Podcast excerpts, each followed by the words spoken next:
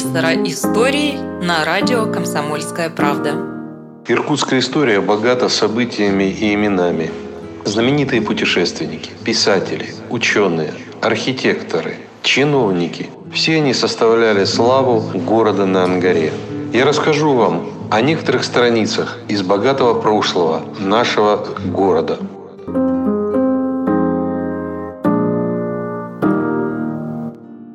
Я продолжаю рассказ о том, каким был Иркутск в семнадцатом-восемнадцатом веках. Работы у городской думы всегда было много.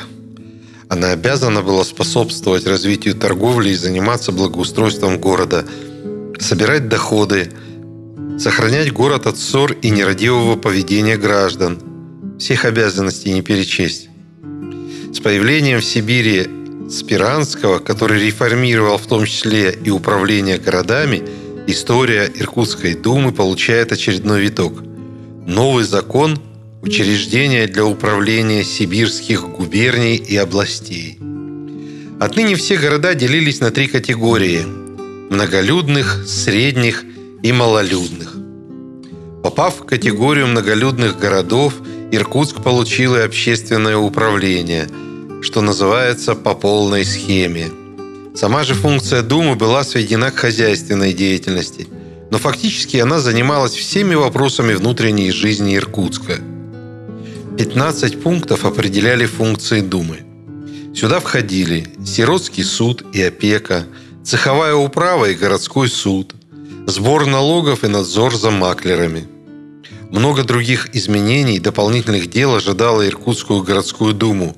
Менялись названия должностей и структуры этого городского органа управления. Главными функциями Думы являлось регламентирование местной жизни, создание условий для развития городского хозяйства, для жизни и работы людей. Население столицы обширной губернии постоянно увеличивалось. Время от времени происходили переписи, когда общероссийские, когда свои местные. пятнадцатого января тысяча восемьсот восемьдесят четвёртого года в Иркутске прошла однодневная перепись населения. Когда подвели итоги, оказалось, что в Иркутске проживает тридцать шесть тысяч сто семнадцать душ обоего пола, в том числе девятнадцать тысяч четыреста сорок восемь мужчин и шестнадцать тысяч шестьсот двадцать девять женщин. Но перепись давала не только представление о количестве населения. Данные ее говорили о вероисповедании, образовании иркутян, характере недвижимости. Иркутский летописец Нит Степанович Романов приводит такие данные. По вероисповеданию жители распределяются: православных восемьдесят девять целых пятьдесят восемь сотых процента, евреев пять целых двадцать пять сотых процента, католиков два целых тридцать семь сотых процента, магометан один целых сорок три сотых процента, лютеран ноль целых пятьдесят три сотых процента, шаманствующих ноль целых тридцать четыре сотых процента, старообрядцев ноль целых двадцать девять сотых процента, ламаистов ноль целых шестнадцать сотых процента, армян и григориан ноль целых ноль четыре сотых процента, англиканского исповедания две женщины. По сословиям: мещан и цеховых тридцать семь целых двадцать девять сотых процента, крестьян пятнадцать целых шесть сотых процента, поселенцев девять целых тринадцать сотых процента, солдат служащих семь целых восемьдесят пять сотых процента, чиновников служащих четыре целых тридцать шесть сотых процента, отставных два целых пятнадцать сотых процента, дворян три целых девяносто восемь сотых процента и так далее. По возрасту достигших преклонных лет от семидесяти до ста лет сто тринадцать мужчин и триста двадцать пять женщин. Был один мужчина ста лет и три женщины, которым тоже исполнилось сто лет. Но был и один мужчина, которому исполнилось сто шесть лет, и одна женщина, которой исполнилось сто девять лет. Воистину город долгожителей. По общему образованию окончивших курс в высших учебных заведениях, средних учебных заведениях, низших учащихся было достаточно много. тридцать два целых два десятых процента общего населения были грамотными людьми. Вот такие любопытные сведения дала перепись тысяча восемьсот восемьдесят четвёртого года. Сто лет понадобилось Иркутску, чтобы войти в число лучших городов России. Титул стольного града Сибири закреплялся за ним прочно. Путешественник Гиденштром, побывавший здесь, издал позднее книгу «Отрывки из Сибири». Есть не такие строчки. Иркутская губерния, обширнейшая в Сибири, и во всех отношениях возбуждает большое внимание и любопытство. Зная ее, остальная Сибирь представляется уже во всех предметах в виде знакомом. Немало породил для этого город Иркутск. Серопитательный дом Елизаветы Медведниковой. На улице Тимирязева, пятьдесят девять, стоит красивое здание, напоминающее дворец.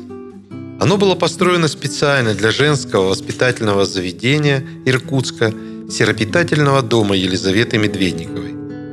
Елизавета Михайловна Красногорова родилась пятнадцатого октября тысяча семьсот восемьдесят седьмого года в небогатой купеческой семье. девятнадцать лет от роду она стала женой именитого купца Медведникова. Не имея практически никакого образования, не умея писать, Елизавета Михайловна после смерти мужа всецело отдалась делу воспитания девушек-сирот.